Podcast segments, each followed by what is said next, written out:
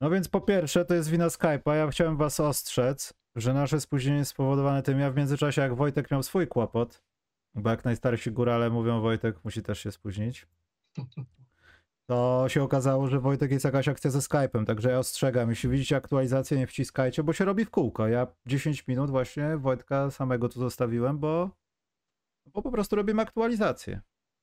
A potem Wojtek szukał twarzy, którą stracił, ale odzyskał i jesteśmy. Tada! Wojtek, to co, chcesz zanęcić o 3 na 3 czy nie oglądałeś? Pewnie, że oglądałem. I co, jak wrażenia? Jesteśmy lepsi niż za czasów Money in the Bank? Nie? No Litwini się, w ogóle ten Litwini grali w sposób taki, że ich trener mało nie dostał zawału serca, ale co było ważne w tym trzecim meczu? Wreszcie, no skoro bierzemy Adriana e, Big Man, no to wreszcie go ogrywajmy piłką, tak? No i to zadziałało i stąd wygrano.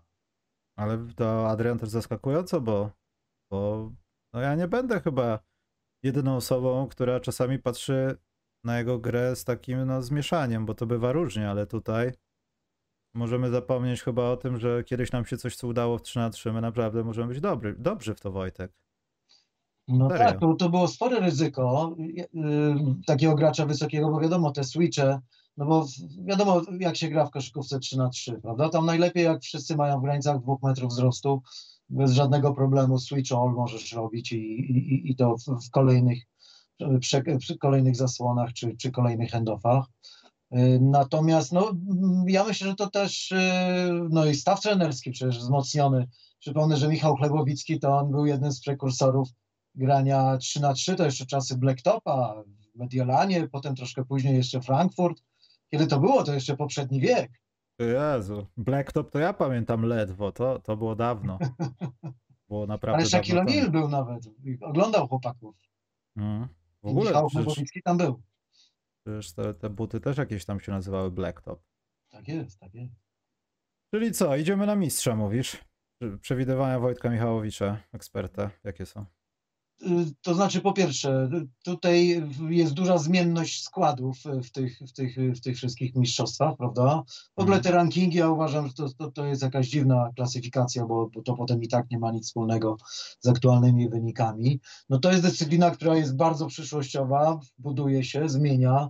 Ja myślę, że o te sukcesy to będzie coraz trudniej, a nie coraz łatwiej, bo, no bo coraz więcej krajów zacznie się tym bardzo poważnie interesować, ale fajnie, że u nas też no zaczyna się wokół tego coś budować i, i, i ten, ten zespół trenerski też jest, też jest wzmacniany, tam jest ta szersza kadra, kilka tych drużyn, prawda, reprezentacyjnych i, i, i koszykarek, i koszykarzy, także no, trzeba w to inwestować, jak chce się odnosić sukces. Ale czy to trochę nie wychodzi na nasze malkol- malkontentstwo, że to miało być tak, że świat nas dogoni, a my tak też chyba nie pozwalamy się jakoś za specjalnie, bo były obawy, że na początku to będzie jak z golfem na igrzyskach, czy z inną dyscypliną, wiesz. Z pięciobojem nowoczesnym kiedy. Tak, wyskoczą firmy krzaki, potem przyjadą potentaci i się tu zakończy, a tutaj niby tam jest jakiś mały wyścig zbrojeń, związany wiadomo też z igrzyskami z tym, że jest o co grać i to jest coraz popularniejsze i bardziej intratne też finansowo, e, co dla widzów na pewno korzystniejsze, to wydaje mi się, że trochę nie zaspaliśmy właśnie i to jest dobrze. Bo obawiałem Dobra się, że była świat inwestycja nas to, dogoni. to do 23 lat, prawda, bo tam Mm. y, no, prawdziwy przełom to Mateusz y, Szlachetka przeżył w, w tym trzecim meczu, prawda? Mm. No zagrał już jak, jak przystało na, na, na gracza dojrzałego w tym, w tym graniu 3 na 3. Znaczy właściwie 3 na 3 to nie powinniśmy mówić, tylko to się mówi 3 razy 3 podobno. Poczekaj, bo się zaczytałem. Właśnie ktoś napisał na temat, bo tutaj chciałem zobaczyć e, tabelę i tak dalej. Wyniki punktowe i są komentarze tam pod filmami YouTube'owymi FIBA 3 na 3 Ktoś powiedział, ktoś tutaj właśnie napisał, że jeśli się nie wracasz do obrony i biegasz w kółko, to nie jest koszykówka. Tam się jest cały czas w obronie i cały czas w ataku. Nie, no. tam właśnie to się cały czas biega na całe boisko na pełnym tempie, a nie jedną połowę. To jest tylko taka iluzja trochę, mam wrażenie, już na tym poziomie, poziomie. Ale to nie zapeszałem, mistrzowie świata są w drodze. Pogadajmy, Wojtek, o, o czymś na wysokości teraz. Przede wszystkim pobawimy się, Wojtek, myślę, bo ja dzisiaj mam już głowę przepraną w kanale sportowym, w sensie wszystko powiedziałem, co wiedziałem. Ale wracając do domu, zastanawiałem się, czy nie można zrobić czegoś takiego dzisiaj jak fakty i mity o tej serii, bo zauważyłem, że jest sporo faktów i mitów. Trochę są jedne śmieszne, drugie mniej śmieszne, ale mam wrażenie trochę, że chyba należałoby tak do tego podejść. Bo zauważyłem, że na przykład zacznijmy od tych śmiesznych, nie? Byłeś Wojtek w Denver kiedykolwiek tam? No, Jak jest z różnicą wysokości? Taki Wojtek Michałowicz jedzie tam i nagle głowa mu pęka, nie jest w stanie egzystować? Czy... Ja byłem pierwszy raz jeszcze w McNichol Sports Arena, no czasy między innymi Mutombo, Antonio Magdaisa, oni byli akurat wtedy w kryzysie. Natomiast z tym, z tą wysokością tutaj rzeczywiście jest, może to mieć znaczenie, bo tak, Denver 5280 w stopach, tak, nad poziom morza, Miami hmm. ktoś tam wyliczył, że to jest 6-7 stóp, czyli tyle, ile mniej więcej ma 6 y, stóp 7 cali, czyli tyle, ile mniej więcej ma y, y, Jimmy Butler. Więc I to po odpływie. Natomiast wiem, że podobno Kelvin Booth parę lat temu przeprowadził jakieś poważne badania. Jak to jest z tym? Czy to jest rzeczywiście przewaga, że, że może, może mieć drużyna przeciwnika nudności, y, problemy z oddychaniem? Tam jest najpoważniejszy problem, którego ja akurat nie przeżyłem. Y, przypomnijmy, że to jest wysokość Giewontu, tak? jakbyśmy hmm. rozgrywali mecze na, na Giewoncie 1600 metrów tam z kawałkami. No, część Denver nawet jest trochę wyżej. Natomiast główny efekt, który podobno działa na niektórych bardzo mocno, to jest to, że masz potrzebę mm, oddychania silniejszego, czyli masz takie no tak, no. jakby brakowało ci oddechu. Niektórzy, no to związane z pracą serca, tak, przyspieszony puls, ale y, Fajna była historia, y, to chyba Isaiah Thomas niedawno opowiadał. On tam kiedyś grał taki mecz z trzema dogrywkami, Detroit Pistons, Denver Nuggets i on y, wygrali po trzech dogrywkach goście, to do dzisiaj najwyższy wynik, tak? 180 parę, 180 parę.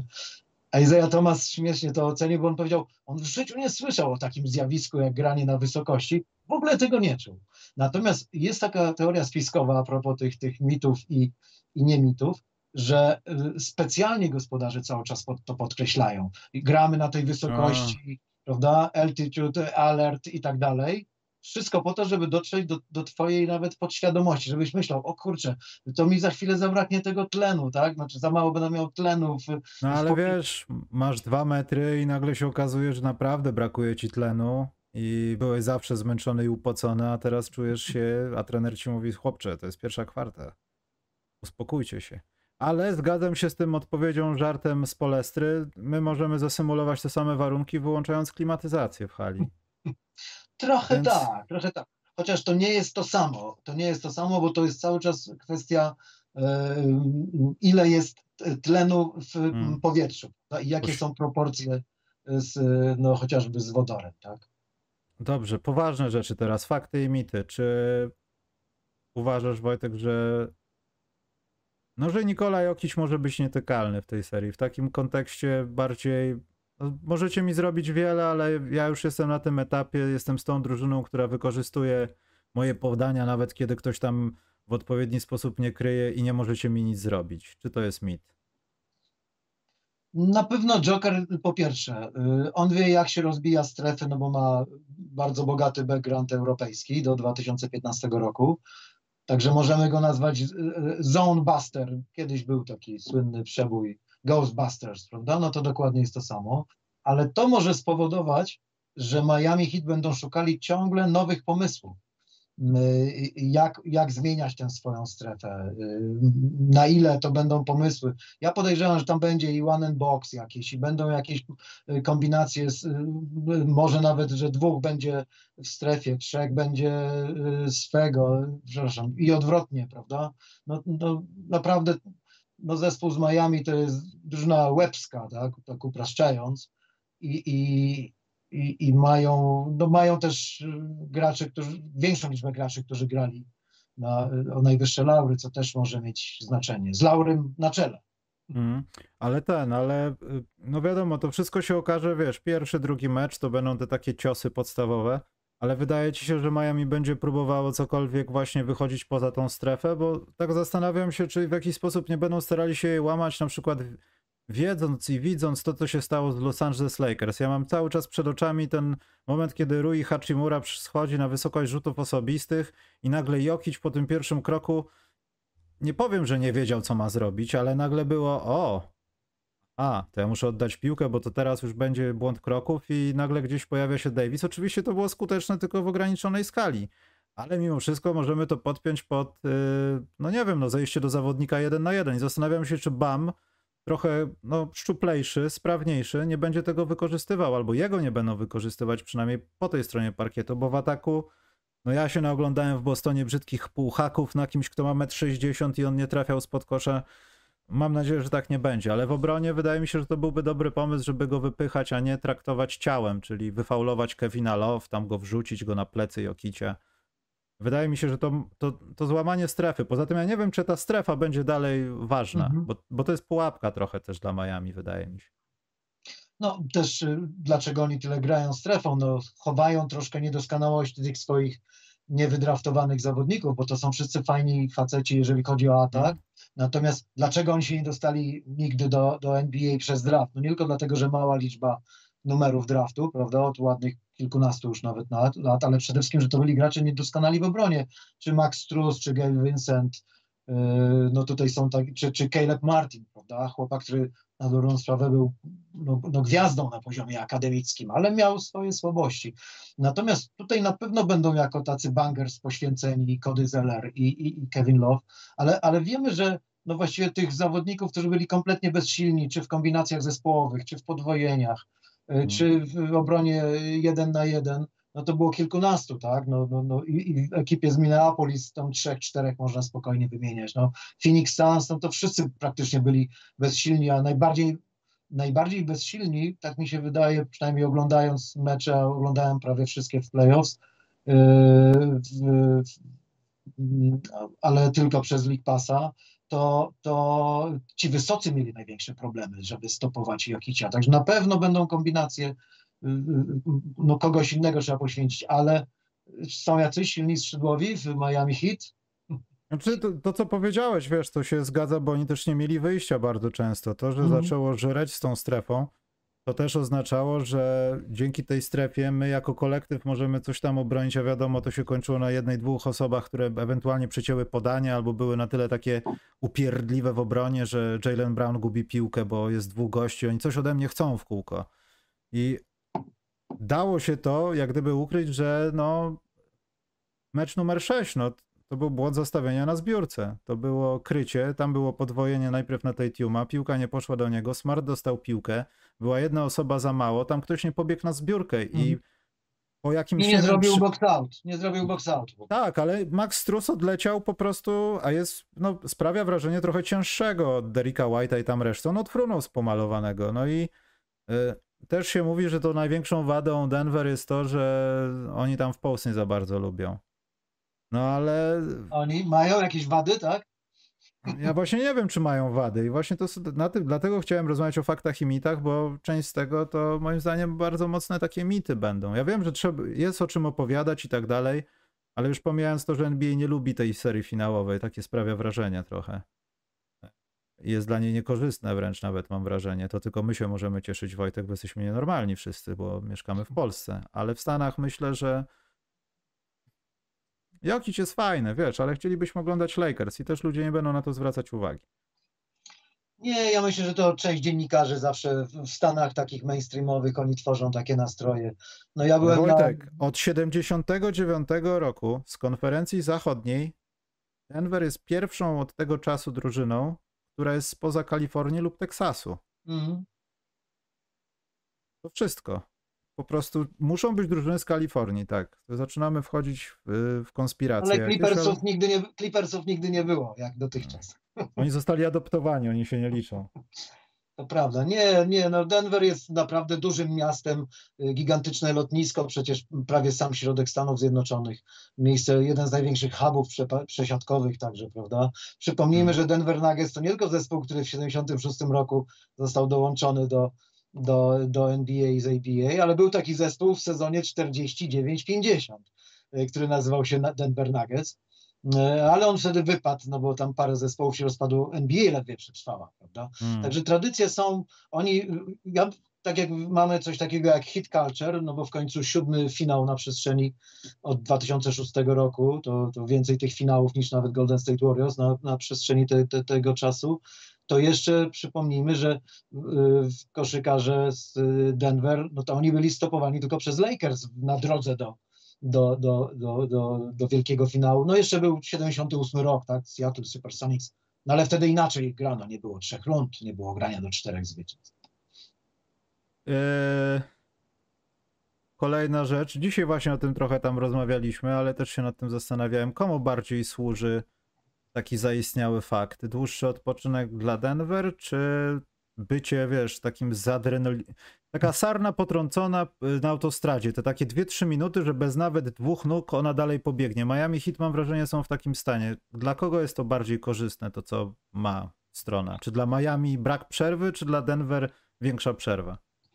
No tam można się opierać troszkę na, na tych wcześniejszych takich sytuacjach, prawda, bo to już się nie po raz pierwszy, chyba po raz czwarty się tak zdarza, że, że hmm. ktoś czeka 10 dni, czy tam 9 i, i, i dłużej i tam chyba 2 do 1 jest. Yy, natomiast tutaj ja bym bardziej się przywiązywał do tego, że jednak 5 meczów więcej, żeby być w tym finale, w postseason musieli zagrać yy, musieli zagrać Miami Heat, no bo dwa mecze najpierw play-in, prawda, no i potem dłuższe serie no bo Denver Nuggets to przelecieli przez ten playoffs nawet za szybko. W 15 no. meczów wygrali 12. Przeciwnicy nie utrudniali. No, w Stanach mówi się na to, że bum fights to były takie walki, walki żuli te serie. No ale tak trochę było. No. Denver po prostu znacznie było lepsze od reszty. Były czkawki. Niektórzy mhm. myśleli, że Lakers awansują dalej. Ja nie znam tych osób.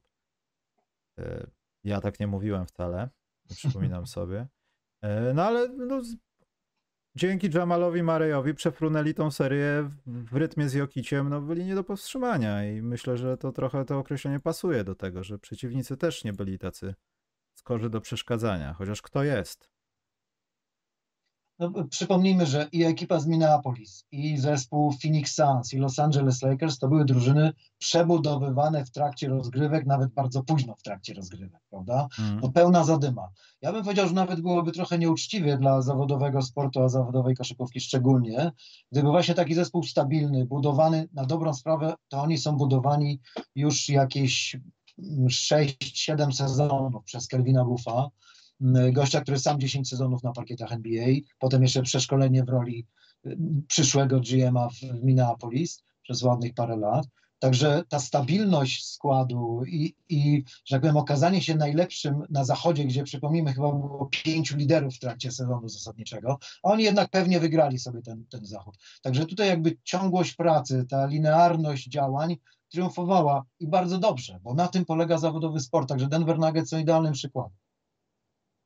Poza tym też niezmienność e, sztabu trenerskiego. Jak gdzieś znalazłem takie cyfry mówiące o tym, że to też jest jakaś tam najdłuższa seria w historii dotycząca tego, że trenerzy jakoś niespecjalnie. To też taka stabilizacja składu, ale wiesz, to nie pasuje do tego NBA. Tu i teraz wygraj, weź trenera. Monty Williams dostał kupę szmalu w Detroit. Mhm. Masz 6 lat albo cię wyrzucimy. To też coś pokazuje, tylko ja nie wiem, co pokazuje, bo jeśli Denver powtórzy to wszystko za rok, to ja wiem, co będzie mi to pokazywało. Mhm. Ciekawą dynastię, to też ciekawe trochę stworzoną przez Polaka, no bo ten Vince Boryla trochę się przyczynił do tego, że Denver po, no, za, na początku przynajmniej sprawiało wrażenie drużyny, która no, jest drużyną po przejściu do NBA. Po pojawieniu się w NBA. Także to, to też yy, ciekawe. Ale tutaj no. widzisz, mimo wszystko NBA nie jest ligą wcale zwariowaną karuzelą transferową z szkoleniowcami i z zawodnikami. Ile lat jest w Miami coach Spo? Od 95 roku. No dobrze, Od 2008 ale... jest głównym coachem, prawda? No właśnie, to liczyłem. A od kiedy siedział za tym komputerem, to czarno-białe zdjęcia i IBM, wiesz. No. no. A wcześniej, przypomnijmy, grał w drugiej lidze niemieckiej w Westfalii gdzieś tam, prawda? Y, ale, ale wezwała, wezwało go Miami Heat.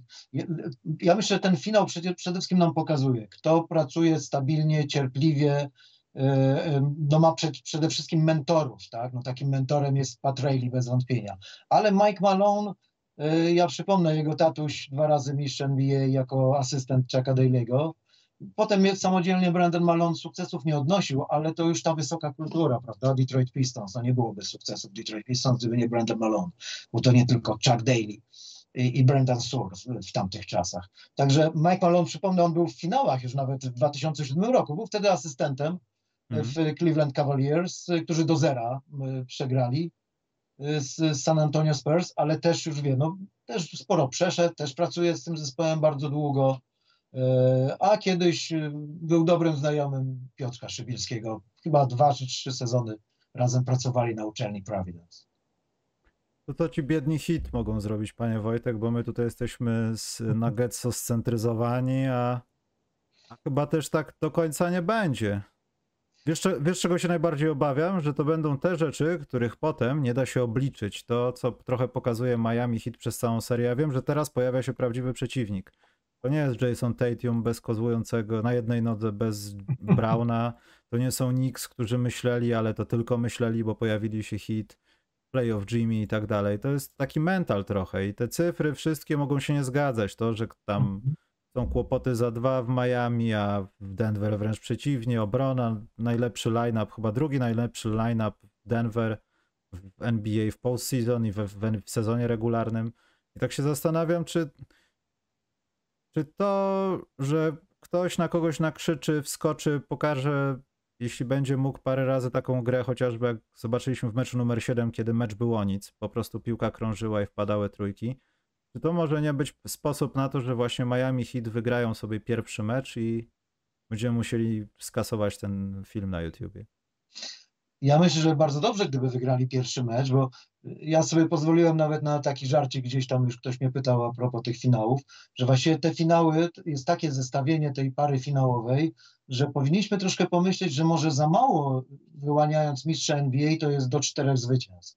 Bo te zespoły są tak ciekawe, tak ciekawa jest ich, jest ich background i teraźniejszość i to, ile przeszkód musieli pokonać ci Miami Heat, żeby do tego, do tego finału dojść. Przecież oni mało nie odpadli z Chicago Bulls u siebie, prawda, w, w play tam jakieś heroiczne do, dokonania, finish 15 do 1 i tym, tym podobne y, rzeczy. Ja myślę, że gdybyśmy tak popatrzyli ślepo w statystyki, to, to, to w pewnym sensie Miami Heat nie mają szans, ale tak samo teoretycy stawiali. razy nie mieli szans. Dokładnie. Z Milwaukee, no z Milwaukee Bucks mieli łatwiej, bo wypadł Janis, prawda? No to, to trudno też tę serię rozpatrywać, ale wykorzystali okazję 4 do 1, wygrali w Milwaukee.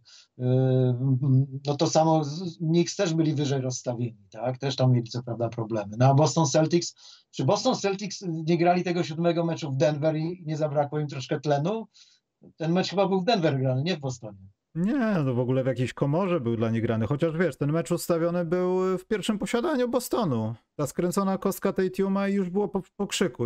Połowa tej kwarty jeszcze była dograna na korzyść Bostonu, ale potem, jak ja widziałem, kiedy w drugiej kwarcie on jeszcze biega z grymasem bólu, to znaczy, że nie ma to dawać ci chłopie blokad, po prostu się połamałeś, no i musisz to wytrzymać i ten słaby występ nie był spowodowany tym, że go dobrze kryli albo był słaby. Nie, to było widać, że za każdym razem utyka, tak. jest coś nie tak z nogą.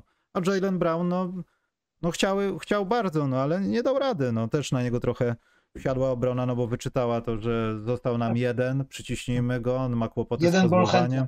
Mhm. Tak, jedną stronę wybierzmy słabszą i katujmy go cały czas. I, i nawet Max Struz potrafi mu zabrać piłkę. Także to było no, smutek, no bo to był trochę taki losowy czynnik. To, to nie miało nic za specjalnie z tym, że ktoś trafił ileś trójek. Tak, no ale właśnie na tym polega NBA, prawda?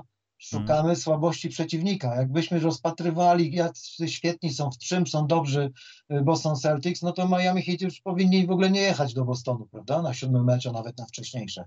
I tu jest dokładnie taka sama sytuacja. Zresztą Miami Heat, ja myślę, że oni też sobie, no mają przecież fizjologów, y, specjalistów od medycyny, pracy na wysokościach, y, alpinistów i tak dalej. Oni polecieli prosto z Bostonu do Denver, nie lecieli z powrotem do Miami, tylko od razu mieli swój samolot, oczywiście z, z lotniska Logana na gigantyczne lotnisko na dalekich przedmieściach Denver. Byli nad ranem z poniedziałku na wtorek, prawda, po tym siódmym meczu i to też jest przemyślane. Jeszcze wracając do tego, ja myślę, że to, to nie była wina ani Jalena Browna, jeśli może, w ogóle można w takich kategoriach to rozpatrywać, ani, ani JT, tam tak naprawdę nie stanął na wysokości zadania Joe Mazzulla. Dlatego, że to jest młody coach i myślę, że gdyby miał dobrych doradców, równie do, dużo bardziej doświadczonych, to ktoś by mu podpowiedział, zaryzykuj, zobacz, masz w pierwszej kwarcie, Jason Tatum ma jeden punkt, daj mu hmm. odetchnąć, spróbuj sobie kolejnych zawodników. Ja myślę, że największa słabość, jaka była w tym meczu Celtów, w meczu numer 7, to to, że nie poszedł w kierunku głębi składu Johna Zula, prawda? I nie postawił na kogoś kosztem Jasona Tatuma. No jeszcze kłopot był, bo i Malcolm Brogdon też nie był sobą, tak? No tak. Ale wiesz, to już po jakimś czasie wyglądało tak, że no już trudno, musimy utrzymać to nawet tych poranionych naszych żołnierzy, żeby utrzymać bazę, bo tamci nie nauczyli się jeszcze strzelać i oni zaraz dostaną dwa razy i to szkoda ludzi. To tak trochę wyglądało, no i tam były momenty jakieś takie, że może się uda, ale od początku ja już widziałem, jak jest ta skręcona kostka, ją się tak trzyma, to, o, to albo będzie świetny mecz ala Kobi, albo to będzie mhm. tajemnica bolesna koszykówki, skręcona kostka. No dlatego właśnie dla doświadczonego coacha, takiego jak y, coach Spo, każdy mecz jest długi. Dla Joe'ego hmm. Mazuli ten mecz był tyle długi, że w 26 sekundzie w pewnym sensie stracił Jasona Tatema. I tu był czas 47 minut 34 sekund, żeby szukać różnych opcji. No, bo no ale, szu ale, szukał, no szukał, szukał Brownem i... Nie szukał, bo on grał za długo. Jason Tatum w czwartej kwarcie, jedna, jedyna akcja, absolutnie heroiczna, efektowny slam dunk, ale hmm. nawet nie był w stanie stawać na niej rzutów wolnych. Ja myślę, że tam w ogóle był kłopot, że, że ten, no nie ma co mówić, Celtowie zapłacili za to, że od 0-3 wracali i wygrali trzy kolejne spotkania. To jest zespół, którego siłą jest pierwsza linia obrony tej pierwszej linii obrony nie było, dlatego Miami Heat, którzy są zespołem naprawdę przeciętnym w trójkach na, na tle całej ligi, no oni trafili 14 trójek, tak, na 50%. Dlatego, Teraz że po tej serii, Wojtek, po tej Proszę? serii to już byli, trzeba powiedzieć po tej serii, że byli, wiesz, to oni się zmieniają jak w kalejdoskopie, no. A też dostawali masę szans, no masz miejsce, to tak. rzucasz, no nie zastanawiasz się nad tym. Ale fakt, no trochę, trochę też. Celtowie też, też Celtowie nie są zespołem ataku, to przypomnijmy. Oni muszą wyrwać, muszą szarpać. Y, to nawet nie chodzi o przechwyty, bo, bo ich nie mają dużo, ale że, że łamią rytm gry przeciwnika. A na, a na czym w ogóle polega koszykówka Miami Heat? To są goście, którzy cały czas wszystko kontrolują. Oni to robili przez 82 mecze, kontrolują tempo spotkania, bo to mam na myśli. Przecież hmm. oni w 82 meczach w sezonie zasadniczym musieli wystawiać bodaj 16 różnych pierwszych piątek. Jimmy Butler stracił tam 26 meczów, więc to było nawet fajne, to było budujące, kształtujące. No i coach Spo, który pracuje z tym zespołem, już, już zdobywał z nimi dwa mistrzowskie tytuły, prawda, w latach 12-13. Także tutaj jakby na tym pułapie byli wyżej Miami Heat niż Boston Celtics. I to może być atutem także w starciach z Denver, ale Denver no ma tak naprawdę to możemy powiedzieć, że jest playoffs Murray i playoffs Joker, bo oni mają jeszcze większe przewyższenie średnich hmm. punktowych w playoffs w porównaniu z sezonem zasadniczym. Na to warto zwrócić uwagę. Dwaj liderzy. Znaczy, znaczy wiesz, Joker to tam tyci tyci, nie? Ale Jamal Murray, no to... No tam też o pięć punktów mam. To jest chyba ten powrót jego do formy, który miał być, wiesz, długo okrzykiwany, że w sezonie regularnym to wy zobaczycie. I tak widzieliśmy, nie widzieliśmy, aż w końcu zobaczyliśmy. I, i to mam wrażenie, to jest właśnie trochę rzecz, która już bez żadnej mitologii. A, bo zapomnę. Y, trener Bostonu, y, to się zaczęło moim zdaniem z jego takim tym, że się sobie nie radzi, jak przyznał, że on nie potrafi, on, jak dziecko, kompletnie, no brakowało tam jeszcze wzruszenia, że ja nie wiedziałem, co mam robić i to trochę pokazało, że no psychika została złamana w pewien sposób przez faceta, który grał w Chicago Bulls. Pozdrawiam y, zarząd Chicago Bulls, który nic nie zrobił, żeby, no nieważne. Nie Ale są zadowoleni z siebie. Na pewno słyszałeś deklarację posezonową y, Artura Sakarniszowasa. Mhm. A propos Chicago. Chciałbym usłyszeć taką, że w końcu coś się stanie. Ale usłyszałem inną smutną, że Lonzo Ball prawdopodobnie już nigdy nie zagra w kosza. I to no, jest, jest, to jest jakaś, zagrożenie. To jest jakaś taka tragedia wielka w Chicago, bo też już nie mówię od strony transferowej, ale jeśli normalnie nie możesz chodzić, to znaczy, że coś tam się stało i to jest taki większy Markel Fultz. Ale dobrze, nie o przegranych, Wojtek. Tak, ale jeszcze tylko słowo o Mazuli. No. Z tego względu, że to jest coach, którego nie, nie wolno ocenić na podstawie tego, że przegrał serię 3 do 4, mając y, atut swojego parkietu z wielkimi Miami Heat, bo on też już pewien chrzest przeszedł, jeżeli chodzi o szukanie opcji. Pamiętamy, że podwyższył skład, wystawiał w piątce Roba Williamsa kosztem y, Derricka White'a i dzięki temu odwrócili losy serii z Philadelphia 76ers, prawda? Więc tutaj hmm. plus. No coś się udało, no. Ale to, to takie rozklejenie w tej serii z Miami to chyba był taki gwóźdź do trumny tej, tej serii. Chłopaki na parkiecie mogą walczyć, ale jak widzą, że teoretycznie autorytet i szef się poddaje trochę, to, to nie działa dobrze na morale, no ale to, to jest inna Możemy sprawa. różne tutaj teorie snuć, że ta współczesna koszykówka to wszyscy to na równych praw, znaczy w ogóle świat, tak, i sport też, wszyscy na równych prawach, zawodnicy po, po partnersku traktowani, ale no musi być, musi być hierarchia, prawda? Jeżeli Markus Smart tak bardzo delikatnie gdzieś tam mediom zasugerował, że no musieliśmy szepnąć coś do ucha coachowi naszemu, to jakby trochę nie wypada, prawda? No bo coach to jest pierwszy po Bogu, kiedyś takie było określenie coacha. Przypomnijmy, to nie trener, trener to zupełnie co innego. Ale ten, ale wiesz, takie przemiany w Bostonie były, że oni mogą być trochę zdezorientowani. Tamten odszedł, jest teraz gdzieś indziej. Ten tutaj, my go znamy, ale tamten był poprzedni inny, wiesz, oni mogli być po prostu zdezorientowani tym wszystkim. Na pewno widziałeś takie strzały kamery, jak były mecze, zwłaszcza w Bostonie i Brad Stevens sobie siedział jako poważny GM, jak go tam Mm. rwało ku ławce, nie? ale to też nie wypada. Dawniej Red Auerbach spokojnie by zszedł z trybun i nie wiem, do Casey Jonesa, prawda, to do Thomas Hainsona by podszedł, jakby widział ewidentne błędy w sztuce i on by zareagował. Teraz nie wypada, prawda? Teraz to nawet I- nie wypada powtórek pokazywać, kiedy sędziowie się pomylą, a, a goście z, z tych stacji, które to relacjonowały, prawda, czyli ABC i TNT, oni w tym czasie pokazywali powtórki z akcji skutecznych i tak dalej. A tymczasem tam się detale rozstrzygały. Mało tego, nikt by mu nie powiedział, że co ty, dziadek, tam gadasz. Nie, przepraszam, tak, ma pan rację, tak, przepraszam, co- przepraszam, Dokładnie, tak, dokładnie. pełen respekt. Yy, To może kończąc gadanie o tym, jak Miami Heat mają jakiekolwiek szanse, to biorąc pod uwagę, że playoff Jimmy będzie tam się unosił gdzieś w, w czwartych kwartach, czy, czy Nuggets czy Nuggets są w stanie dopuścić do playoff Jimmy'ego?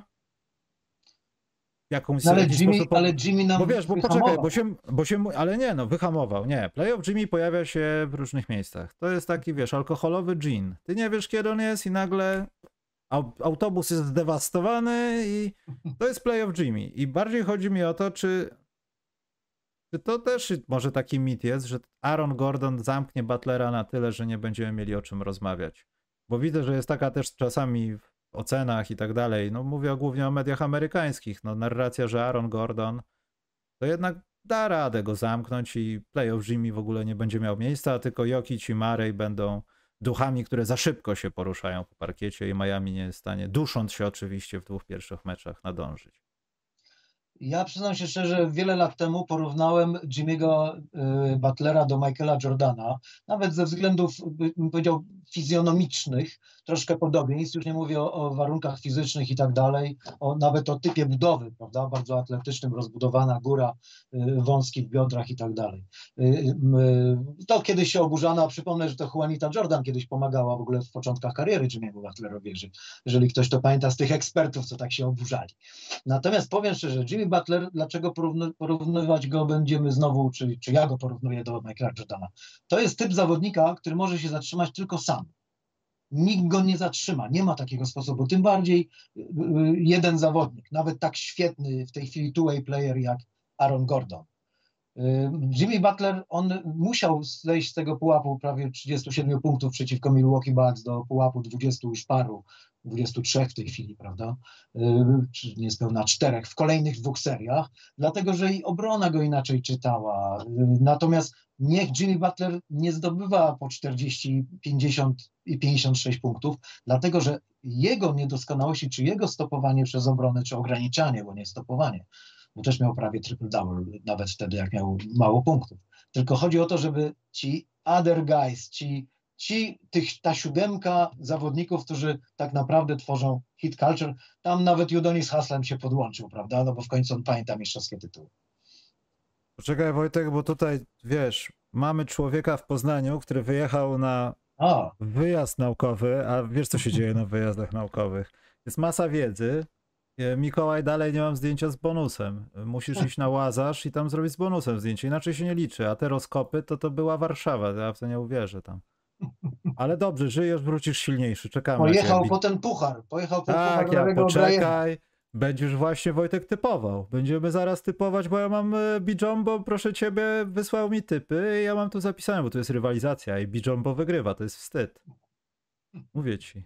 Musimy coś z tym zrobić, Wojtek, będziesz pomagał teraz. Chociaż typy są chyba takie same, bo nie widzę odważnych ludzi. A takie typy serce, rozum są fajne, ale są rozwidlone. Ja wolałbym jeden. Ale tutaj chyba serce i rozum będzie najlepszym. Jest taka stara zasada i to często dziennikarze amerykańscy przypominają, zajmujący się sportem. Zawodowcy nie obstawiają. Pozostawmy obstawianie kibicom. Wojtek, to, czy, ale to będzie, wiesz jakie będą nagłówki? Wojciech Michałowicz Nie pierwszy, raz, pierwszy raz właśnie obstawia coś. Coś obstawia, że powie, że być... Chodź, Wojtek. Dobrze, to ja powiem tak. Ja bym chciał, żeby ta seria trwała... nam średnio- oglądalność w związku z tym, że y, Nie wzrosła właśnie. M-kosz nie, nie. Nie, wzrosła właśnie. Wzrosła właśnie, bo czekają, że obstawisz. Ja cię przekabacę. Yy, dobra, to chociaż nie liczbę, tylko kto. No, y, jak mówił David Stern, zawsze zespół lepszy wygrywa w serii. Wojtek, przestań się wydurniać. Ale co, bardziej Denver, tak? Znaczy, no na pewno tutaj y, jest własny parkiet, chociaż jak pokazują wieloletnie y, zestawienia, jeżeli można je brać pod uwagę, bo to jest zupełnie nowy, nowa historia, nowy rozdział, ten Mm. wskaźnik wygranych u siebie koszykarzy z Denver jest istotnie wyższy, natomiast playoffs już tak wyższy nie jest. Dlatego oni byli jednym z sześciu zespołów, które ciągle nie mogły się przebić do, do wielkiego finału. Przypomnę to Clippers, y, Minnesota Timberwolves, y, drużyny z Charlotte, y, Memphis Grizzlies i New Orleans Pelicans, prawda?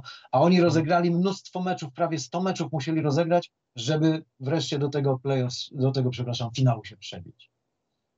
Bo, nie, bo wiesz, powstaje to serce i rozum dlatego, że no ja już nie chcę mówić, że, bo to jest zupełnie inna jakość teraz, to nie mamy o czym mówić w konferencji wschodniej, ale obawiam się, że te wszystkie dyskusje na temat tego, jak dominujący jest Denver, mogą okazać się na tyle prawdą na boisku, że wszystko to, co mówiliśmy o hit, zgodzi się w jakichś, nie wiem, 2% i przeżyjemy 4-0 i wtedy już będzie gwóźdź do trumny, słuchajcie, Kalifornia, Teksas za rok, ktokolwiek, bo nie będzie dobrze.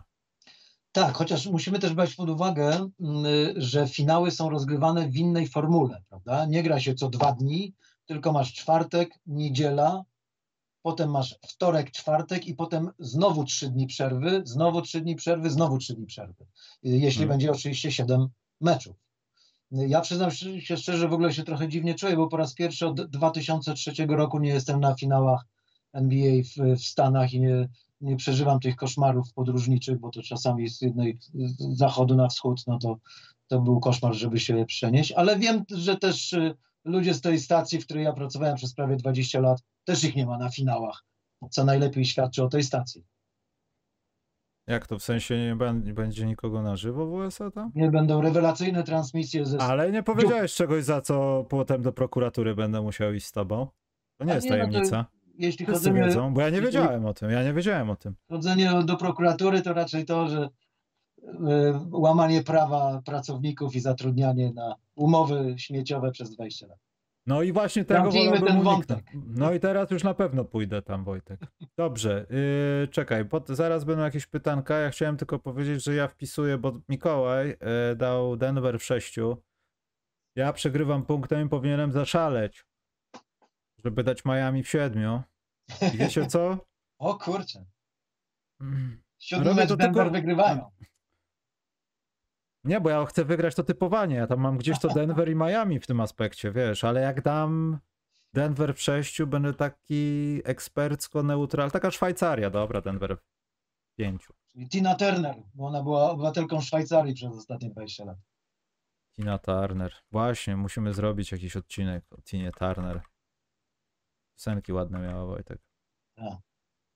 Ale Dobrze. chyba nic o koszykówce, wiesz, nie zaśpiewała. Dobrze, to poczekaj, to czyli mówisz, że jesteś bardziej Denver i więcej niż pięć czy siedem spotkań? To oscylujesz, czy widzisz sweep? Nie, nie, no by nie słyj, bo to najgorsze. Ja pamiętam kilka razy przeżywałem te sweepy, no to, to człowiek ma kaca, no już nie dlatego, że leci za ten ocean, no i, ale przede wszystkim, że tak się kończy na smutno cały sezon, a to był fantastyczny sezon, naprawdę bardzo ciekawy. Sweepy, no pamiętam ten sweep 2007 roku z Joe McNollem w Cleveland, w ogóle nie mieliśmy jak wrócić, bo bilety mieliśmy y, zamknięte i musieliśmy w Stanach jeszcze parę dni w ogóle czekać, żeby się dostać na samolot do Polski. Czy 2018, tak? Warriors z Cleveland Cavaliers też do zera tam Kevin Durant. Nie, no to po prostu żałoba, nie? Broń Boże, broń, broń, broń Boże sweep, nawet gentleman sweep też, też oby nie. No. To ciekawe, bo właśnie chciałbym, żeby było dużo walki, chciałbym, żebyśmy, żebyśmy przynajmniej w połowie mieli trochę rację o tym, co mówiliśmy, ale jakiś tak łatwo tego nie odda i właśnie to będzie może też e, taka, taki papier lakmusowy, jaka jest różnica poziomu bo to jest, wydaje mi się, ja nie chcę mówić ostatni taniec Jokicia, ale on już jest chyba już na płaskim prime. Już jest. I to jest rzecz, którą y, Embiidowi myślę, że nie, nie, nie. Za ciężko jest dogonić. To, co zobaczyliśmy w playoffach, ja się wstydzę, że głosowałem na Embida. Trochę. Trochę jest no mi tak. wstyd, nawet bardzo trochę. Ale to zupełnie inne etapy rozgrywek. Poza tym, tak naprawdę te nagrody, no to są tylko dla poszczególnych zawodników ważne. Dla Embida na pewno. Czyli poczekaj, jeśli Miami było do dupy w tym sezonie, naprawdę nie byli słabi. Byli do dupy, jak się ich oglądało. Tak, w 60% do mhm. dupy. Naj, najwolniej grająca drużyna NBA. No i w ogóle, ja nie mówię o jakości spotkań, ale też no, kontuzje, no to wszystko. Y, sam Jimmy Butler mówił, że to playoffy, jego ta rutyna, że on nie będzie dotykał tego pucharu za mistrzostwo konferencji, tylko on czeka na Larego i z panem Larym będzie się przytulał. Ten mindset właśnie też powiedziałeś trochę taki jordanowsko the zone, tak? No, o, proszę, co się wyniosło z hali. To jest, proszę nie, Państwa, prawdziwy. Prawda. Nie, to prawdziwy, bo on jest znacznie mniejszy niż w telewizji. Wojtek znaczy, ma duże więcej złota niż ten oryginalny. Wojtek, mieliśmy powiedzieć im prawdę, że to jest prawdziwy, tylko masz duże dłonie. E, I e, zapomniałem o czym mówiłem. Rozbiłeś no. mnie tym. O czym mówiłem, Wojtek? No coś w Prime. A, w Prime. E, że nie chciałbym. Zapomniałem myśli, Wojtek. Wybiłeś mnie tym pucharem. Przepraszam, przypomnę sobie zaraz. A wiesz co, tak a propos. No. Nie wiem, czy nie powinno się pomyśleć w NBA, dziwne, że jeszcze tego nie zrobiono, że nie powiem, żeby pozbawić Larego O'Briena, u którego terminował David Stern, ale bezwzględnie człowiekiem, który najbardziej zasłużył się w historii tej ligi, dla tej ligi, to był David Stern. Nie dlatego, że był 30 lat szefem, ale to był po prostu wizjoner.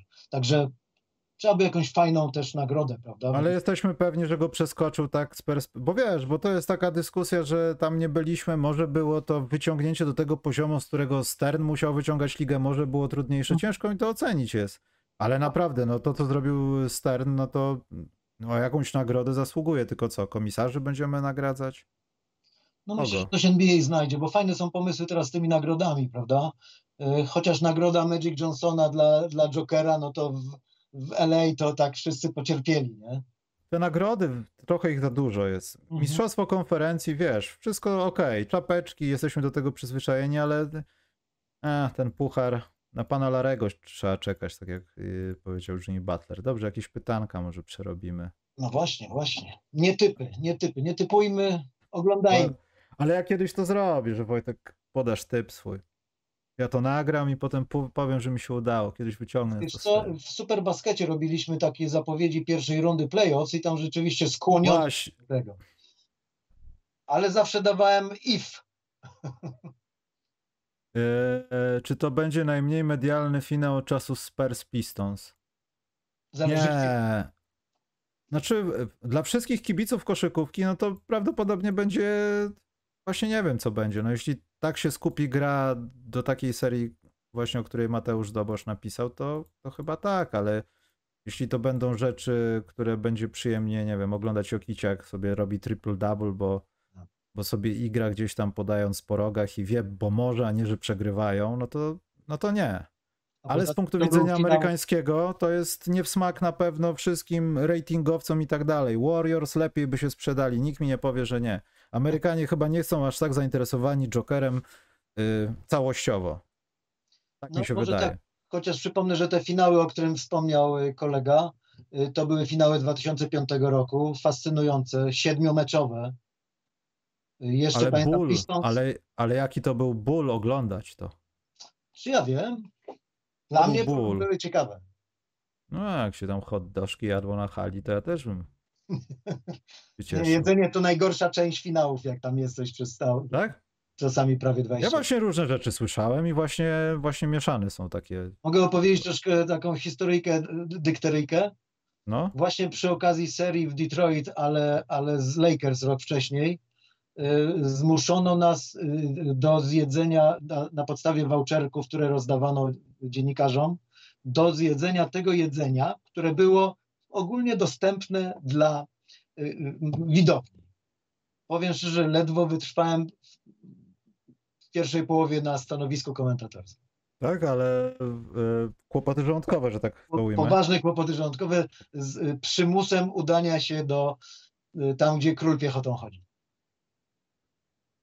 Może trafiłeś na jakąś po prostu zatrutą parówkę, Ma- ale zobacz, Tego Mike- czasu nie jem nic w halach. Michael Jordan się zatruł pizzą przed i zobacz jak ładnie. Upocony, nieprzytomny. A ty czym się za, zatrułeś, jak byłeś w Paryżu na przykład na NBA? Ja właśnie niczym się nie zatrułem. Ostatnia wyprawa do Bo Paryża... nie to jadłeś w hali. Właśnie nie, bo w hali były, słuchaj, burgery z hotelu. Obok hali. Oni zaszaleli. Francja wydała tyle pieniędzy na jedzenie tam, że nie, dwa lata temu nie było w ogóle jedzenia. A tutaj, powiem ci nie, Wojtek, w tym A roku... propos jedzenia, jeśli mogę jeszcze, że tak powiem, kombatancki wątek, najlepsze party, post-game party tak zwane, jakie były organizowane, to były organizowane przez Mikiego Arisona, właściciela drużyny z Miami, na zapleczu hali od strony te, te, tej, gdzie stoją te jego słynne liniowce e, turystyczne. Ale takie- Fantastyczne. Ale po polsku czy kulturalnie? Nie, pełna kultura na kilku poziomach, możliwość spotkania nawet z zawodnikami. Nie mówię, że z uczestnikami finału, bo nie, ale z wielkimi postaciami NBA i z przeszłości, i z teraźniejszości. To w ogóle nie istnieje w tej chwili, bo NBA co prawda już postpandemiczne, ale dostęp do zawodników bardzo skromny. Właśnie tutaj nie chodziło chyba Spurs Pistons, tylko Spurs Cavs, no ale tam to była tragedia tragedii. 4-0, 2007. To było tak źle, że z, naj, pamiętam wtedy, w tamtych czasach, największym doniesieniem medialnym po którymś, po, po ostatnim meczu, było to, że w oknie Tonego Parkera są dwa piwka jakieś takie leżą na oknie i tytuł e, właśnie Puchar Mistrzowski. To, było, to, to była największa sensacja wtedy. No tam Coś- 70 parę punktów wygrywało chyba na czwarty mecz, nie? Tak. To też, ale to może na wakacyjną rozmowę, bo ja sobie trochę wracam do początków Lebrona, bo przeczuwam trochę pismo nosem i trzeba chyba zacząć. Że wróci do Tak. Cleveland? Nie, czy wiesz co, jedno jakieś pytanie, a potem postawię pewną tezę, Wojtek, i możemy kończyć, bo akurat takie przemyślenie mnie naszło. Proszę. A i ogólnie jestem przekupiony, bo od jakiś czas, co jakiś czas jakiś człowiek wysyła nam pieniądze i pisze Denver przez W, także w razie co, Wojtek, Denver pisze się przez W. Pamiętaj o tym. E, czy Miami można porównać do Detroit Pistons z 2004? Pytał Paweł G. Znaczy, trudno tu porównywać, bo tam było Big Ball, no by było dwóch Wallace'ów na przykład, prawda?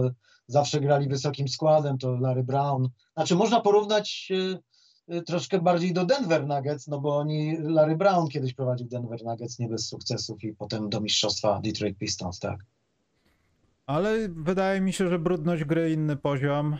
E, Takie prezencja w obronie to zupełnie inny poziom i to na korzyść tamtejszych, tamtejszych Detroit Pistons, bo to, to powodowało strach w ludziach, e, że ty wbiegasz pod kosz, oni po prostu stoją i to było bardzo widoczne, a jak już stoją, to wyskoczą i, i po prostu cię przygniotą, no. I to myślę, że to jest, to jest chyba dla Miami nie do osiągnięcia półka w tym składzie, w sensie, żeby osiągnąć taki poziom obrony, żeby się po prostu ciebie ludzie literalnie bali, no, bo to będzie bolało. I Miami chyba tego nie ma. Chyba na pewno tego nie ma. Ale ma na, na pewno lepszą, lepiej zorganizowaną obronę zespołową. Te strefy są bardzo ciekawe, bo to nie jest taka zwykła strefa, e, e, stoimy w strefie, prawda? Tylko No, bardzo dużo fajnych pomysłów. Poza tym Wojtek, Ja- e, Hamilton, Rip wtedy był, Boże, co on robi? On z rogu trafił trzy trójki, Wojtek. Teraz Max Strus sobie w pierwszej kwarcie, dzieciaku. W pierwszej kwarcie. To zupełnie inna rzecz jest, więc oni takich Hamiltonów mają ze trzech w drużynie. To też trzeba na to warto zwrócić uwagę, chociaż wiem, że w niektórych kręgach już ktoś mnie zamordował, jeśli pomyślał, że to powiedziałem. Ale jednak y, te finały są takie lekko oldschoolowe. że użyję teraz tego określenia, bo te drużyny nie nastawiają się na to, że wygrają trójkami. To jest taka broń ostateczna. To najlepiej było widać w tym czwartym meczu w, w Los Angeles. Tam hmm. była super obrona i musiał rzucać Joker i trafiał nieprawdopodobny, nieprawdopodobny sposób. Ktoś powie, że nie mam racji, bo byli pierwsi w skuteczności trójek koszykarzy z Denver, ale mieli ich bardzo mało. Oni przede wszystkim mają super skuteczność akcji za dwa i paradoksalnie Miami Heat, mimo że grają często niskimi składami, przecież ostatnio Caleb Martin na pozycji numer 4, hmm. to jednak oni też dążą do, do grania into the paint, jak mówią Amerykanie, prawda? Czyli do trumny, do kosza, y, mówiąc naszym językiem. I to jest właśnie fajne, dlatego ja się tak szykuję na te finały, żeby tych meczów było jak najwięcej, bo tu się przekonam. Tak, i żeby na przykład mecz numer 3, może, bo tak z Wojtkiem rozmawialiśmy, co by na żywo go pooglądać. Wojtek coś by tam pogadał i byłoby fajnie. Ale to zobaczymy, no. jak będzie trzeci, czwarty. Bo do też... Miami zawsze, zawsze. Bo ten rozkład tutaj widzicie wrzuciłem, no to co, mamy dziś w nocy, w sensie jutro rano, e, potem mamy niedzielę, czyli poniedziałek, potem mamy czwartek, czyli czwartek, potem mamy piątek, czyli sobotę, mecz numer cztery, czyli e, dajmy na to remis w saunie, tak bym nazwał ten mecz. E, albo koniec finałów. To też zobaczymy. Jak będzie 3-0 Wojtek, to myślę, że możemy to zrobić. Możemy się pokusić. A jeszcze a propos specyfiki hali, bo to warto powiedzieć. Hmm. Hala pod nową nazwą, bo, bo przypomnę, że FTX to, to, to zbankrutowała ta firma i tam niezła afera finansowa, tam jakieś 165 milionów dolarów zachęcone w dziwny sposób. Y, w Miami, w hali zwanej kiedyś AAA, y, to jest najzimniejsza hala NBA. Dlaczego? No akurat są bardzo niskie temperatury nastawione, podobno to jeszcze z czasów Lebrona Jamesa. Ale, ale że nie grzeją? Celowo tak, jest bardzo chłodzone. Kurde. Ale to też na, na coś jest, tak? Że w sensie komuś ma to przeszkadzać, czy po prostu jest tak zimno, no. bo ktoś nie zapłacił? Znaczy Amerykanie generalnie z tą klimą zawsze przesadzają, bo nawet jak jest temperatura znośna, to oni tak klimę włączą, ale no tam jest szczególnie, szczególnie było zawsze zimno, kiedy zresztą bardzo przemarzliśmy z jednym z moich współkomentatorów goszcząc na finałach NBA w niesamowitym Miami. Mm, ta teza miała być. O właśnie. Czy? Bo ja wiem, że prze, przesadziłem trochę z tym oglądaniem. I znowu będziemy o Jordanie pewnie tak przez chwilę, ale nie, nie chcę do tego uciekać. Oglądałem LeBrona Jamesa. LeBrona Jamesa taki drugi, trzeci sezon w NBA.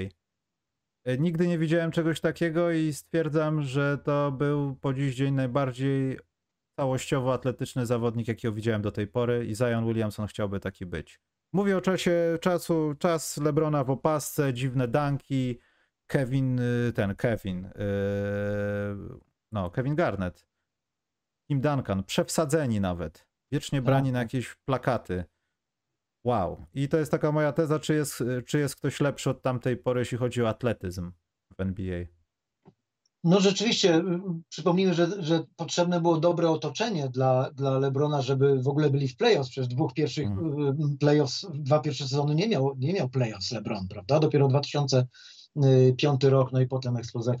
Szukanie właściwego coacha, właściwego otoczenia, no ktoś dzisiaj powie, no nie wiem, e, e, Saszo Pawlowicz, tak, jednym z kluczowych zawodników Cleveland Cavaliers, no jak oni mogli, oni samym Lebronem w pewnym sensie do, nie, nie odbierając nic innym zawodnikom. Doszli do tego finału. Przypomnę, coachem wtedy Cavaliers był młody szkoleniowiec Mike Brown. Dokładnie. I tak naprawdę LeBron nie robił jakichś większych fanaberii, on po prostu rozpędzał się, wchodził pod kosz i zależnie od tego, jak daleko od niego był albo co chciał zrobić, kończył sobie z góry albo leja pikiem, faulem albo nie. Ale to, jak ludzie nie byli w stanie za nim nadążyć, nawet go złapać, bo byli zasłu... No, przepiękna rzecz. I tak sobie uzmysłowiłem, minęło tyle czasu, tak poszliśmy do przodu. Widziałem kilka razy na miastkę tego, ale nie widziałem czegoś takiego. Ojej. Czyli to nie teza, to fakty są. No bez wątpienia z tym, że przypomnijmy też, musiało być otoczenie dla Lebrona i zdrowa konkurencja, bo on w tych seriach z Boston Celtic przeciwko Polowi Pierce'owi, oni tam hmm. kilkukrotnie się spotykali w playoffs na różnych pułapach, coraz wyższych, to ukształtowało Lebrona i przede wszystkim jego otoczenie, prawda? Dlatego oni potem, no, cała seria tych, tych finałów, cztery kolejne i, i, i, no, i wymarzone mistrzostwo 2016. Natomiast trochę było mi żal Lebrona, ale w tym ostatnim meczu, bo on tam przecież ledwie paręnaście sekund, prawda, nie, nie, nie, nie, nie przegrał, no nie wytrzymał i, i, i nawet jego zachowanie w czasie tego czwartego meczu było takie nie, nie hmm. lebronowskie, popychał rywali, co mu się raczej nie zdarzało, y, uciekł szybko do szatni, ale fajnie, że, że Brony jest na uczelni USC, więc LeBron spokojnie zostanie, myślę, w LA. Y, dla Lakers też dobrze. Tak, to taki cel trochę. No a poza tym wiesz, też nie biorąc go w takich kategoriach czysto koszykarskich, to myślę, że jeszcze ze dwa lata może komuś posłużyć w zasięgu 15 minut. No ja mówimy o Lakers, tak, ale mówię o ujęciu całoligowym. Każda drużyna by chciała mieć takiego, nazwijmy to weterana, wiesz. Hmm. To się zwykle kończy, że to jest Nazar Mohamed i popycha Lebrona bardzo mocno. Ale no tego typu ludzie, no to to jest skarb w lidze. Wszystko Ale Nazar Mohamed też został mistrzem NBA przecież. No tak, ale jak on pięknie w Chicago popchnął, ależ to była seria piękna. No, Bulls jeszcze coś znaczyli. Dobrze, to już się robi smutno. Oznacza to, że musimy kończyć. E, na pewno się usłyszymy, zobaczymy w przyszłym tygodniu w jakiś sposób. Jeśli Mikołaj nie wróci do Poznania, to wyślemy jakąś misję poszukiwawczą. Trzeba się martwić. On dawno z Warszawy nie wyjeżdżał, może czuć się zagubiony. Musimy go znaleźć. A z Wojtkiem będziemy knuć jeszcze co z tym meczem. Może to na YouTubie, wiadomo, no nie możemy puszczać obrazu, ale o, ja sobie siądę, a ty Wojtek będziesz komentował. I zobaczymy, co to będzie. Będziesz poddany kontroli na żywo w komentatorce. Takiej nie, budce cię posadzimy. Na pewno nie sprostam wyzwaniu, bo przecież tam 20 tysięcy meczów, co się skomentowało, to był przypadek. Przypadek absolutny, dlatego musimy zrobić to na żywo, a poza tym możemy, nie wiem, po, w drugiej połowie nawet posiedzieć czy coś pogadać o tym meczu. No, pod warunkiem, że będą warunki, a nie będzie to jakaś no, jadka oby, czegoś oby. trochę, tak, trochę Przy okazji y, mały, ma, mała, mały żarcik, y, ja sam o tym nie wiedziałem, ktoś mi wykazał, że 25 sezonów NBA miałem okazję komentować w czterech stacjach. A liczyłeś kiedyś mecze? Nie, nie, przestałem tutaj, nie wiem czy będzie widać, jeszcze stare VHS-y w kolekcji. A sprawdzałeś, czy działają? Bo wiesz, to jest tak, że ta taśma potrafi się ładnie utleniać. Jak... Już nie chodzą, już nie chodzą. Tak? Chociaż mam jeszcze takie kombo, że masz i VHS, i, i płyty DVD, ale płyty DVD szybciej umierają. Tak, nie no, płyta DVD to bardzo nie lubi promieni jakichkolwiek światła słonecznych i zdycha szybko. Na razie zasłaniamy dla kogo? Larry O'Brien Trophy. Wojtek stawia na Denver, takie są fakty. A takie moje serce, moje serce stawia na Miami mimo wszystko, ale Denver w pięciu, bo myślę, że ta drużyna też z kolei Jokic na za długo się naczekali, za bardzo zasługują na to. Nie twierdzę, że Miami nie zasługuje, ale Denver jakoś tak bardziej zasługuje, bo ile lat można oglądać, że ten Jokic jest wiecznie sam. Temu pękły plecy, tamten nie mógł i w końcu jest ten sezon, że nikomu nic nie pęka. I Jokic nie pęka na robocie. Bo to Dobrze. nie tylko Jokic, prawda? Tylko ta umiejętność grania bez Jokicia, grania niższym składem, świetni zmiennicy. Jeff Green na pewno w każdym meczu da jedną taką pakę, że będziemy to pamiętać. Y, I nie wsad, przypomnę, nie wsad. To po 23 pay-per-view będzie na innych kanałach. O tym pogadamy, ale dobrze, słuchajcie, będziemy kończyć. Ja spojrzę jeszcze, czy jakieś mądre pytania są. O, koniecznie. O, pan, ale to stwierdzenie faktu właśnie, a, z tego mnie wybiłeś właśnie w tym tytułem wtedy, bo ja chciałem powiedzieć o szansach Miami, że jak Aha. wtedy przystępowali do serii z Bostonem, no to były 3% i bardzo szybko to się zredukowało, a przed tą serią 11% szans Miami na wygraną, czyli trzy razy prawie tak poprawiając i znowu, notowania. Znowu. Chociaż... I znowu są pod psem, prawda? Ale hmm. fajnie, y, ty miałeś dzisiaj wątek y, ciekawej koncepcji do dyskusji, to ja powiem, dlaczego y, ty możesz być w kierunku Miami. Bo dlaczego? oni też są tacy, bym powiedział, po pierwsze troszkę analityczni, po drugie lubią pewne zjawiska kontrolować i, i jakby mają dystans do tego wszystkiego, prawda? A kto ma dystans, ten widzi więcej. Ale Wojtek widzisz. Obstawia, ten widzi mniej. Ja, ja mogę, ty możesz skontrolować sobie na przykład detergenty w toalecie, ale nie jesteś w stanie skontrolować sił przyrody. I zdaje się, że to jest siła przyrody, która do nich nadciąga. Z Bałkanów. Wiesz co, a propos, tornado. ostatni wątek. Musimy to mhm. sprzedać. Y, koszykarze, drużyna z Miami, klub z Miami, Andy Ellisberg i, i Pat Riley muszą szybciutko ściągnąć z Europy gościa, który nazywa się Nico Melli bo to Nico Melli jako zawodnik reprezentacji Włoch po mistrzowsku z pomocą kolegów zatrzymał Jokera w ćwierćfinale Mistrzostw Europy 2022 w Berlinie.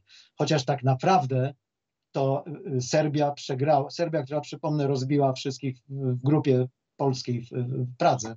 Tak naprawdę Włosi wtedy zastopowali Wasilię Micicia, a nie Jokera. Dlatego kto zatrzyma Jamala Murray'a i uniemożliwi handoffy i współpracę z Jokerem, to może będzie górą, prawda? Bo Jokera się na dobrą sprawę nie da zastopować. No dlatego otwarcie się mówi, że dajmy mu rzucić 80 punktów, niech zbierze 60 piłek, ale niech ma dwie asysty, bo jak będzie miał 30, 20, 15, to znaczy, że już trzeba się pakować.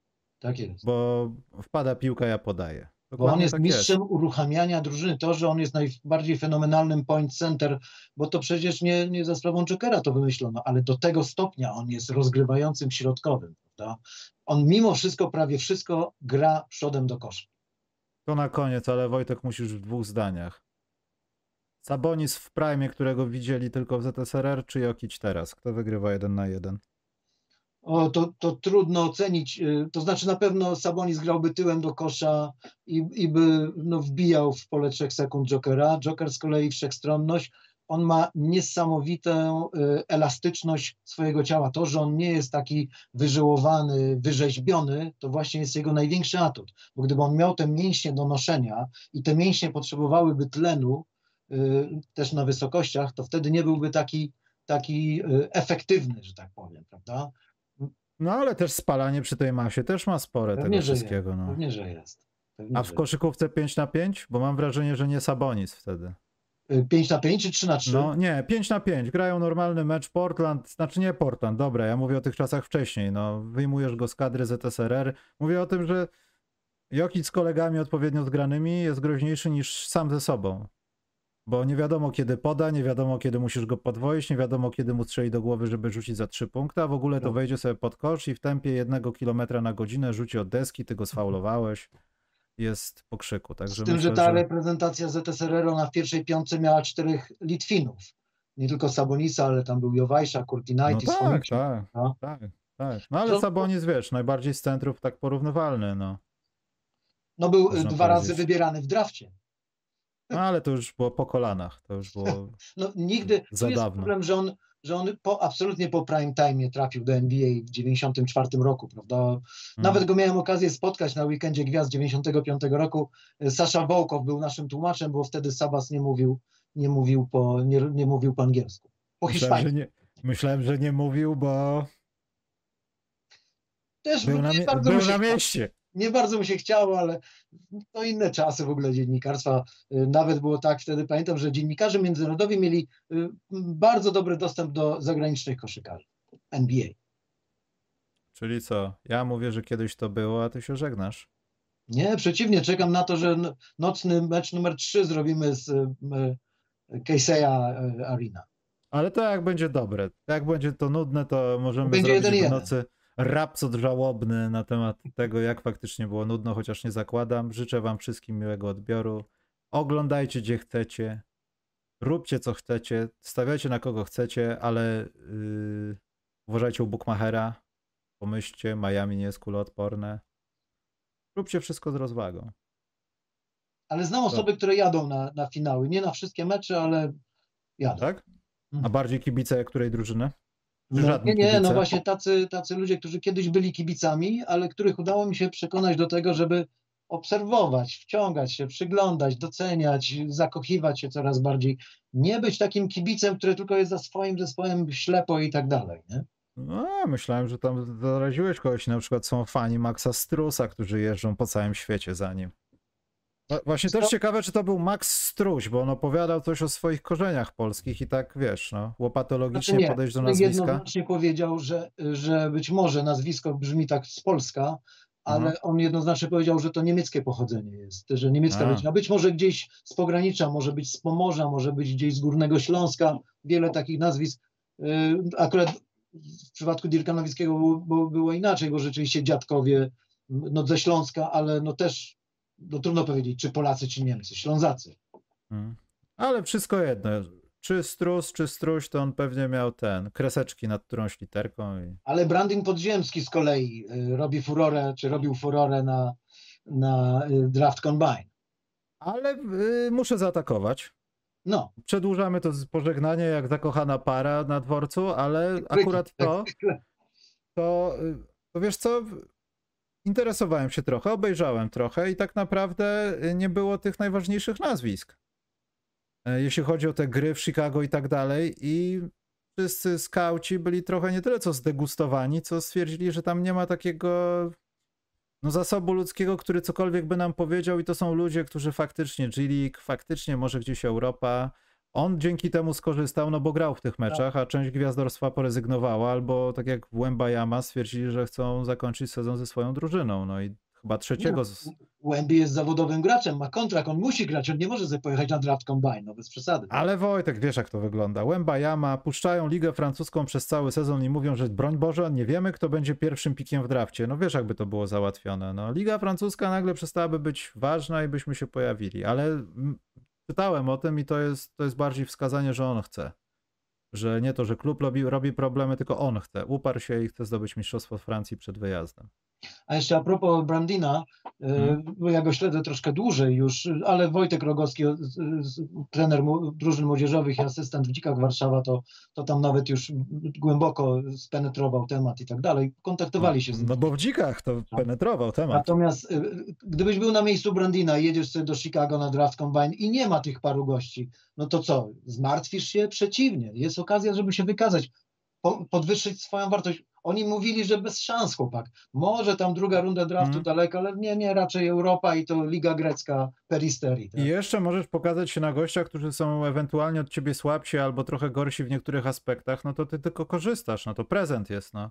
Tylko, że ewaluacja w drafcie pewnie będzie taka, że tam dobra, prezent, ale to jest pan Miller i nas to nie interesuje. To jest pan Smith, to nas nie interesuje. Oni nie byli tutaj, ale my wiemy o nich na tyle, że Tak, ich jak chcemy.